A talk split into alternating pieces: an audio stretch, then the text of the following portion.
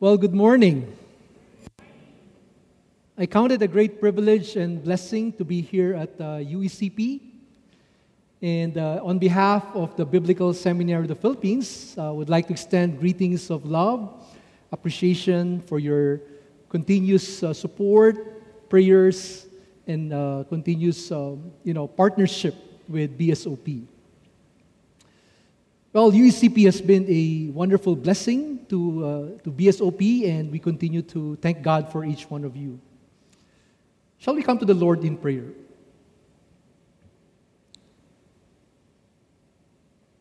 Heavenly Father, we humble ourselves before you. Lord, you are our God. Lord, you, you began the good work in us, and we know that you will complete it until the day of Christ Jesus. Lord, I pray that you would grant us a heart that is willing and open to listen to your word.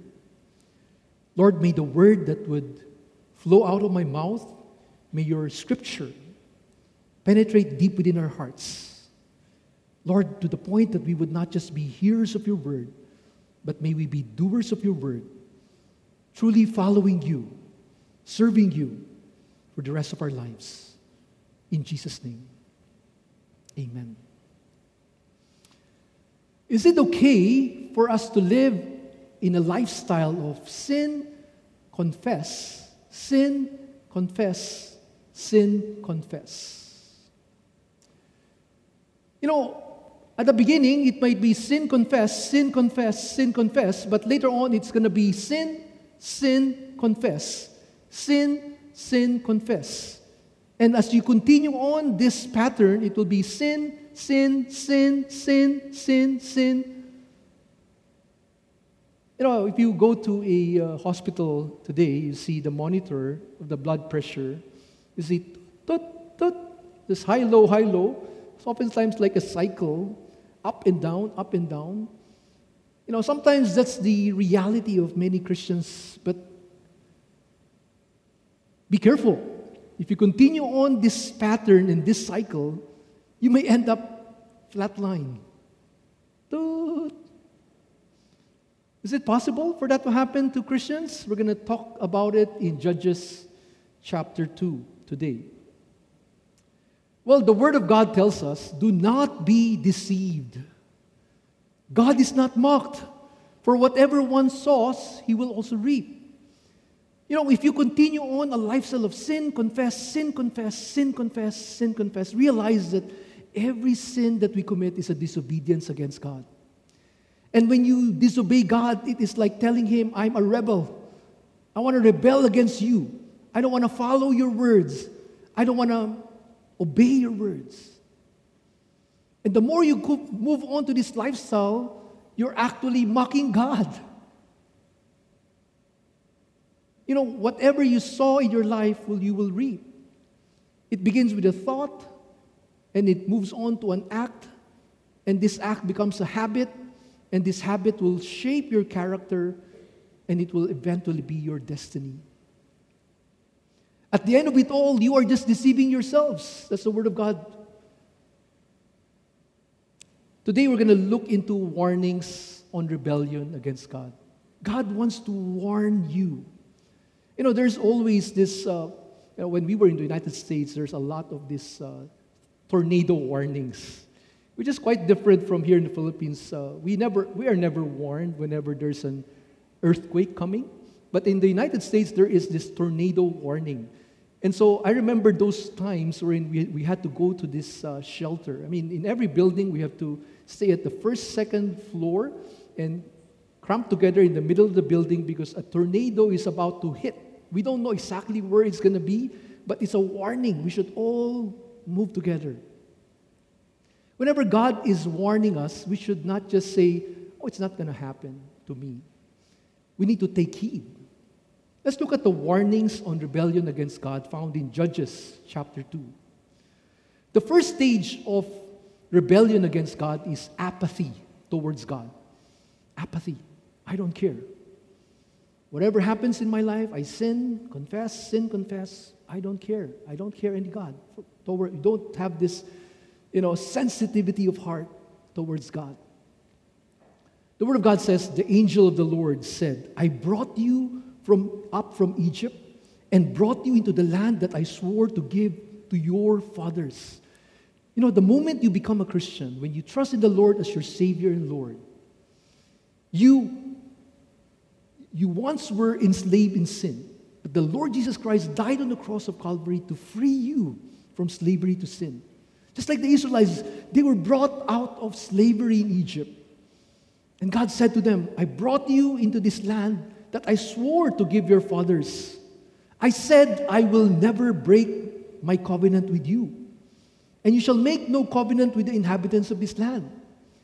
When you establish a relationship with the Lord Jesus Christ, you're establishing a covenant relationship with Him.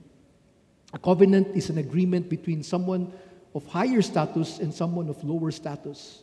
You, you, you tell Him, I want you to be my one and only God. Be my God. Save me from my sins. So you make him to be your God, your one and only God, and he you become his follower. You become part of his people. You establish a covenant relationship with God. And God said, I will never, ever break my covenant with you. However, you have a relationship that you need to establish with me. Therefore, you shall not, you shall make no covenant with the inhabitants of the land. And God said to them, But you have not obeyed my voice. What is this you have done? You see, God has blessed you and me tremendously, blessings upon blessings upon blessings. What have we done? If you continue on this rebellious, apathetic lifestyle, you just don't care. It's okay to sin. Actually, it's not okay to sin. But you become callous in your heart, you become hardened in your heart, you begin to say, It's okay. I don't care what's going to happen next. Let's see. You when you begin, begin to, to wrestle with God and challenge God, then God's going to tell us what's next, what will happen to us. You see, we could see here that what happens to us Christians, and when we reach a point when, we're, when we have this heart of apathy towards God. We begin we start with being careless. We don't care anymore. We don't care if it's sin or sin. We live in a world where wrong seems right and right seems wrong. You begin to believe what the society is saying. Everybody's doing it anyway. Why should I not do it? You become careless and you compromise your faith. And when you move on to compromising your faith, you just say, It's okay, I'm just like the rest. There are consequences to your actions. And the more you continue on, the Lord will bring calamities in your life. That's what we could see all throughout the book of Judges. Apathy towards God is not okay. But the question we need to ask ourselves is how do we reverse apathy towards God? First, ask yourself this question have I reached a point where I don't care anymore whether I'm sinning against God? Do, do I have this heart of apathy towards God? How do I reverse this? Let's take, let's take a look at the life of Joshua. You know, the book of Joshua and Judges are just parallel. It is just uh, chronological in order. It started with, with Joshua and then it moved on to Judges. We could see here that this is like a commentary or summary of the life of Joshua. The Word of God says, And the people served the, the Lord all the days of Joshua, and all the days of the elders who outlived Joshua, who had seen all the great work that the Lord had done for Israel. When the Lord called me to come into BSOP as president, the Lord used this passage. As I reflected, when I was invited, I said, Lord, who am I to serve as president of this 65 years organization? I'm not like uh, Reverend Dr. Joseph Shaw. I am a nobody. And the Lord reminded me as I was with Moses, I will be with you. Be strong and courageous. And when I reached this passage, the Lord just blew my mind and said, Look at the life of Joshua. He's a nobody. But all the days of Joshua, all the people of Israel served the Lord. I don't claim to be a Joshua, even. But the Lord convicted me and said, Neil, if your life, you could be like Joshua. You serve me with all of your heart and lead my people so that they all will serve the Lord. I said, Lord, I don't have that capacity, Lord. You were the one who used Joshua. But if I can just get a glimpse of the life of Joshua and serve you the way Joshua served you, I think it's worth it. So, in fear and trembling, I step into this position. Today, we need Joshuas. We need Joshuas in our churches. We need Joshuas in our families. We need Joshuas in our communities. We need Joshuas in our societies. Today, we live in a world where apathy towards God is a trend. Nobody cares about God anymore. There is this deadness of heart. We don't even recognize what is sin. We don't recognize what is right in the eyes of the Lord. The world is telling us what is right in their eyes. It judges. Everyone did what was right in their own eyes. But Joshua, Joshua is a, a, a person who is fully committed to the Lord. What did God tell Joshua? He told Joshua in Joshua chapter 1, verse 8 this book of the law shall not depart from your mouth, but you shall meditate on it day and night, so that you may be careful to do according to all that is written in it. And God's word says, and then you will make your way prosperous, and then you will have good success.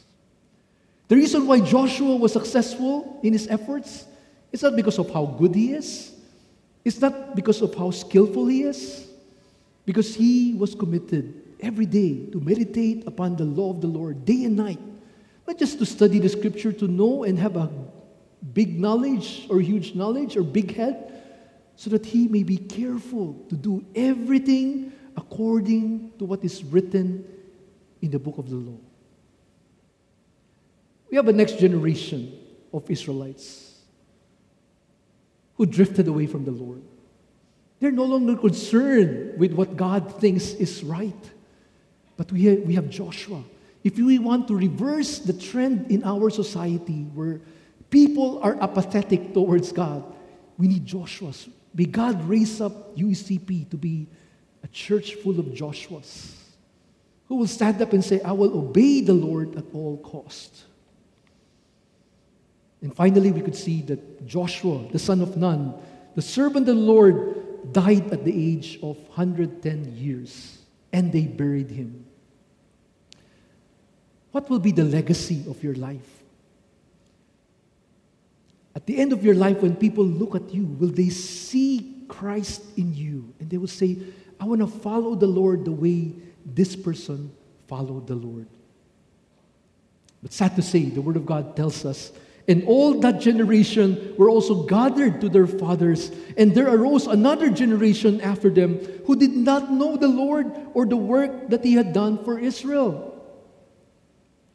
This is a very sad state. You see, Joshua and the elders, they were not able to pass on their faith to the next generation. Somebody once said that Christianity is just one generation away from extinction. We're just one generation away from extinction. If you don't pass on your faith to the next generation, even if no matter how you follow the Lord, how much you serve the Lord, you, well, of course, the next generation looks at your life. If you are apathetic to your faith, they see that you compromise your faith. You have not abandoned the Lord, but you are living an, a life of apathy towards God. They too will see what you teach is not reflected by how you live. We could see here, because of the commitment of Joshua and the elders, it brought conviction in the lives of his people. All Israel followed the Lord during the time that all the days of Joshua and all the days of the elders. But once they're gone, they celebrated the life of uh, Joshua, they celebrated the lives of the elders, but because of their prolonged uh, looking back, they just keep on looking back. They're no longer looking forward. It brought a crisis.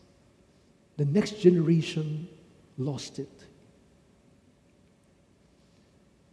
After apathy towards God, what happens next?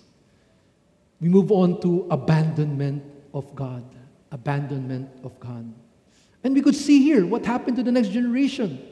And they abandoned the Lord, the God of their fathers, who had brought them out of the land of Egypt. They went after other gods. When we look at the next generation, when you look at them, when you begin see, to see signs of apathy, they're no longer convicted with sin. They're no longer sensitive towards sin. And they just say, it's okay, I'll just go with the flow. Sooner or later, no matter how much you, you, you bring them to God, no matter how much you bring them to Sunday school, if they don't have, have a heart of commitment to obey the Lord, to, to have their, the God of Joshua to be their God as well, then you would eventually see the next generation abandoning our God. What happens next? If people abandon God, does God say, I don't care? No. We could see here. So the anger of the Lord was kindled against Israel, and he gave them over to plunderers who plundered them. Remember David. After he sinned against the Lord, the Lord used the prophet Nathan to, to rebuke him. God said to David, I've given you so much and so much blessings has been given and bestowed to you. And if this is not enough, I would have given you more. But what have you done? You know, many of us have been blessed by the Lord, so much blessed. And in reality, we are all survivors of this pandemic. The mere fact we're still existing today is because of the testimony that God has been gracious to you and me. But what have we done? If you are if you have a heart of apathy towards God, sooner or later you'll see the next generation seeing you with your apathy towards God. They see you and they would say, I don't want this God. I, want, I don't want the God that you believe in. I see you compromising your faith. That's not I don't see the reality of God in your life. And they will abandon God themselves. And God's anger will be burned against you and me, and he will, will, he will be burned. His anger will be burned against the next generation. The wrath of God is being revealed against all wickedness and ungodliness of men. And so, because they abandoned the Lord, we could see here, whenever they march out, the hand of the Lord was against them for harm, as the Lord had warned them. God was no longer with them. Have you ever experienced a time when God is so present, ever present in your life? You're so close to the Lord, and then you abandon Him, you drift away, you forsake Him. Yes, you still come to church, but in your life there is this spiritual dryness.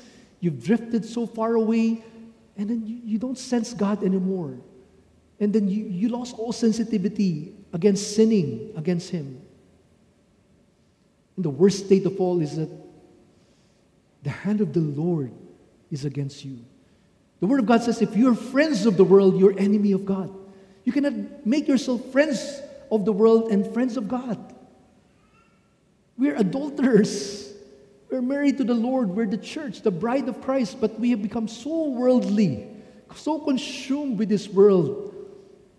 And God sees us and He says, My heart is broken. My people my heart is broken. God is reminding us and challenging us, waking us up to the reality. Let's not reach the stage wherein, because we abandon the Lord, He's going to abandon from us. He says, The Lord had warned us. This is a warning from the Lord. Moving on, the Word of God says, And as the Lord has sworn to them, and they were in terrible distress.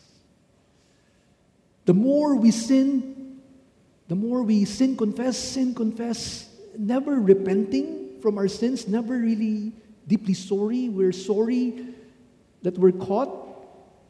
We're guilty, but we are not abandoning the sin that we commit. It's like we are apathetic. We're just afraid of the consequences of the sin. We just, in reality, we have abandoned God. And we are in terrible distress. Somebody said that in midst of this pandemic, we are in a mental health crisis. You see, the more we abandon God, the more we drift away from God, the more distress. It's a distress signal, right? Remember when someone, uh, you know, probably an aircraft that they they got crashed and they're survivors, they send some distress signal. We're in distress. Come help us. You see, if you abandon God, it starts with, you know, your faith has to be pure. The purity, the integrity of your faith is broken. Then you end up having a corrupt faith. And you, you people see, the next generation sees the corruption of your faith, and, and your faith gets corroded. You become like the ways of the world. You follow the ways of the world. There's no difference between your life and the life of the people of the world. And then your life, your Christian life just collapses. You become just a Sunday goer. They call you Christian, you call yourself Christian, but you know, you, you dare not tell others that you're a Christian. And then there will be casualties. Your life will be a life of casualties. But God never abandons his people, right? No matter how, how far away we've drifted from God, no matter how far we've gone away, gone astray from Him, the Word of God says, whenever the Lord raised up judges for them, the Lord was with the judge, and He saved them from the hand of their enemies all the days of the judge. Today, we need Joshua's. Today, we need judges. Judges, a judge is someone who, who recognizes what is right and wrong. And we know when you go to the judicial court, you will see this lady with a blindfold on, it, on her eyes. And there's a weighing scale. You know, fair, justice is for all. You see, today God wants to raise up judges, people who see what's right from the eyes of the Lord and would do what is right, not in the eyes of men, but in the eyes of the Lord. But sad to say, but whenever the judge died, they turned their back. The next generation, they turned their back and were more corrupt than their fathers. They did not drop any of the, their practices or their stubborn ways. You see, God is already reaching out to you. If you are abandoning God, your life shows that you're abandoning God. You're apathetic towards God, you're abandoning God, and God use a judge to remind you, to rebuke you, a Nathan to convict you, to bring you back. And if you, you know, are just willing to come back because of this judge, when this judge is gone, are you going back to your old ways? Are you stubborn? Am I stubborn? God is telling me, Neil, are you stubborn? You know what you're doing is wrong. What are you doing? Why are you still doing it? The third stage alienation from God. You start with apathy, you move on to abandonment, then you move on to alienation from God. Verse 20 says So the anger of the Lord was kindled against Israel. You see, if, if you continue to have a stubborn heart against the Lord, God's not going to turn a blind eye and say, It's okay, I'll let you be. God's heart will be broken against you. God would see you say that the Holy Spirit will be grieved within you because of your stubbornness against him. And he said, Because these people have transgressed my covenant that I commanded their fathers, and because they have not obeyed my voice, I will no longer drive out before them any of the nations that Joshua left when he died. I will no longer, I will no longer. Let us not reach the point of no return. Let us not reach the point where God I know you're always there for me. I know you always care for me. Even how far I am, it's okay. But the time will come you may reach the point of no return. As God said, enough is enough. If you really want, I will turn you over. I will give you over to the lust of your flesh. You see, we could see begins with having a callous heart. And all of a sudden, your Christian life crumbles down. And you call yourself Christian, but actually, in reality, there's no life in you. And God begins to close his mind towards you. And the time will come, God will close his door towards you. Begins with apathy towards God. While you are still at the stage of apathy, you need to reverse it. Don't wait until the next generation sees you and they also, you pass on a life of apathy, and they too will reach a point that they will abandon God and they will reach a point that they will be alienated from God.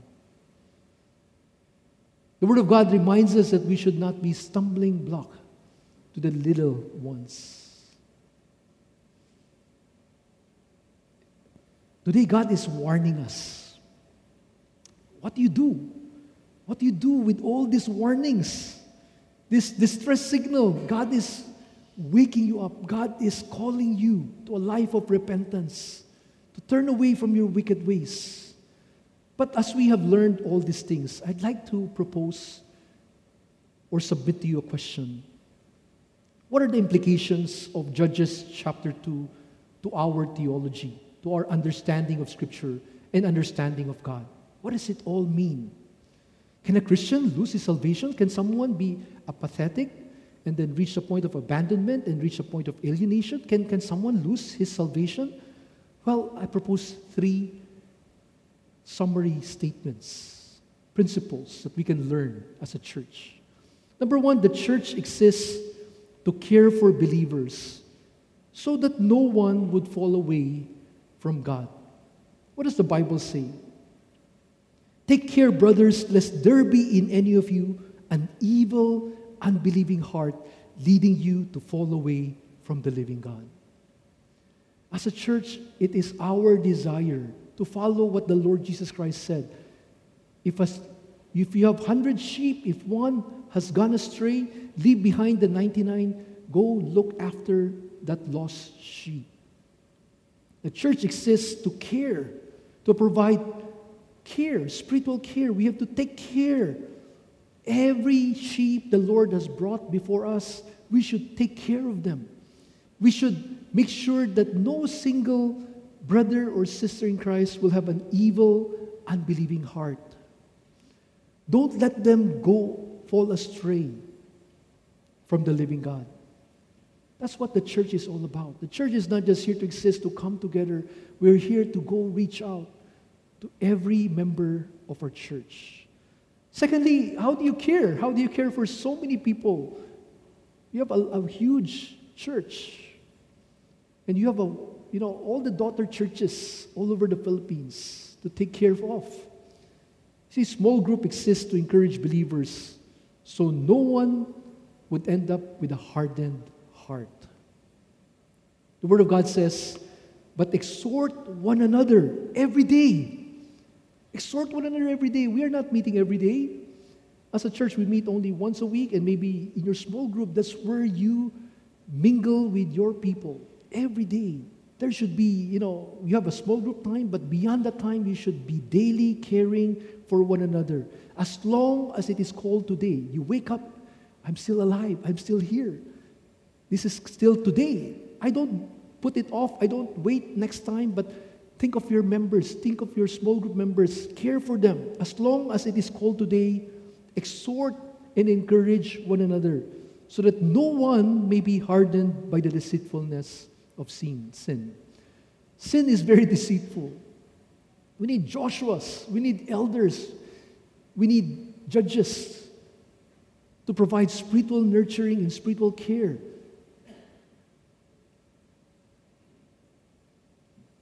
Finally, genuine believers will remain a believer until the very end. If you're truly a genuine believer, the Word of God tells us you will become a believer until the very end. The Word of God tells us, For we have come to share in Christ if indeed we hold our original confidence firm to the end. Firm to the end. See, God calls us to reach out to people. And we have this assurance it's not our efforts. He who began the good work in us will complete it until the day of Christ Jesus.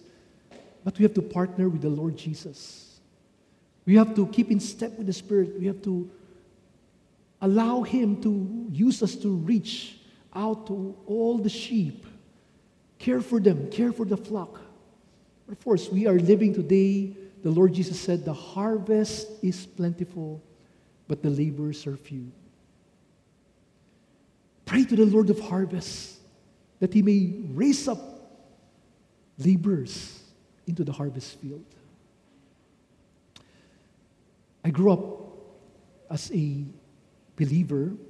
I want to thank God for my grandmother. My grandmother uh, studied in an all girls Christian school in China, uh, and she, together with many of her friends and colleagues, they're very prayerful uh, Christians. Whenever I talked to her, she would always pray with me, pray for everyone in our family members. Our father's side is mostly Christians, but my mother's side were Buddhist and Catholic. So the Lord said to me, Follow the model of your grandma. So I just decided to kneel before God and pray. Pray individually for my cousins, my uh, relatives, my uncles, aunties, my grandparents who were Buddhists. And finally, the Lord gave me the chance to begin to share the gospel to my cousins. So as I shared to them in fear and trembling, I would share the gospel to them. And one by one, one cousin would trust Christ, and another cousin next week will trust Christ until I've gathered a group of my cousins and brought them to church for, for our youth fellowship. And the time came where we wanted to attend our summer conference. And I remember clearly that summer conference, that one week of conference, it so happened that my grandfather or my guakong, my grandfather is celebrating his 80th birthday. So we look at each other, my cousins, and we say, uh, Do you think we can go to the summer con? It's our guakong's 80th birthday, and we all say, I don't think we can go this year. We may not have a chance to go. But we prayed. And the Lord answered that prayer. Out of nowhere, one of our deacons reached out to my grandfather, and my grandfather decided to join our summer conference. And we were so excited. We, our grandfather, who is Buddhist all his life, finally went to church and finally went to the conference. And through that conference, my grandfather trusted in Christ. And I said, Wow, what a wonderful answer to prayer and what an amazing 80th birthday he turned to Christ. So I said to my guakong, Guakong, I'll bring you to church every Sunday. So I will pick him up, bring him to church every Sunday. Sooner or later, my mom joined along, and we would go out. And there was this one particular Sunday. We went out for lunch, and my grandfather told me this story. She's, he said to me, Why guakong? You know, when I was little, when I was a young, uh, uh, a young kid, your taikong, no, my taikong, which is my dad's angkong, uh, happened to be one of the elders of uh, UECP back then. He said that your taikong was my kwepe, was my godfather. When I was little, he brought me to Sunday school. I said, Really?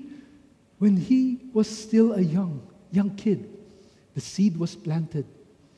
And eventually, 80 years old, it was harvested by the Lord.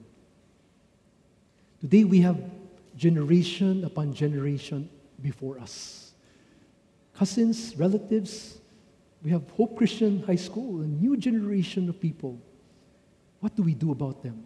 God calls us, God warns us against rebellion against Him. Shall we pray?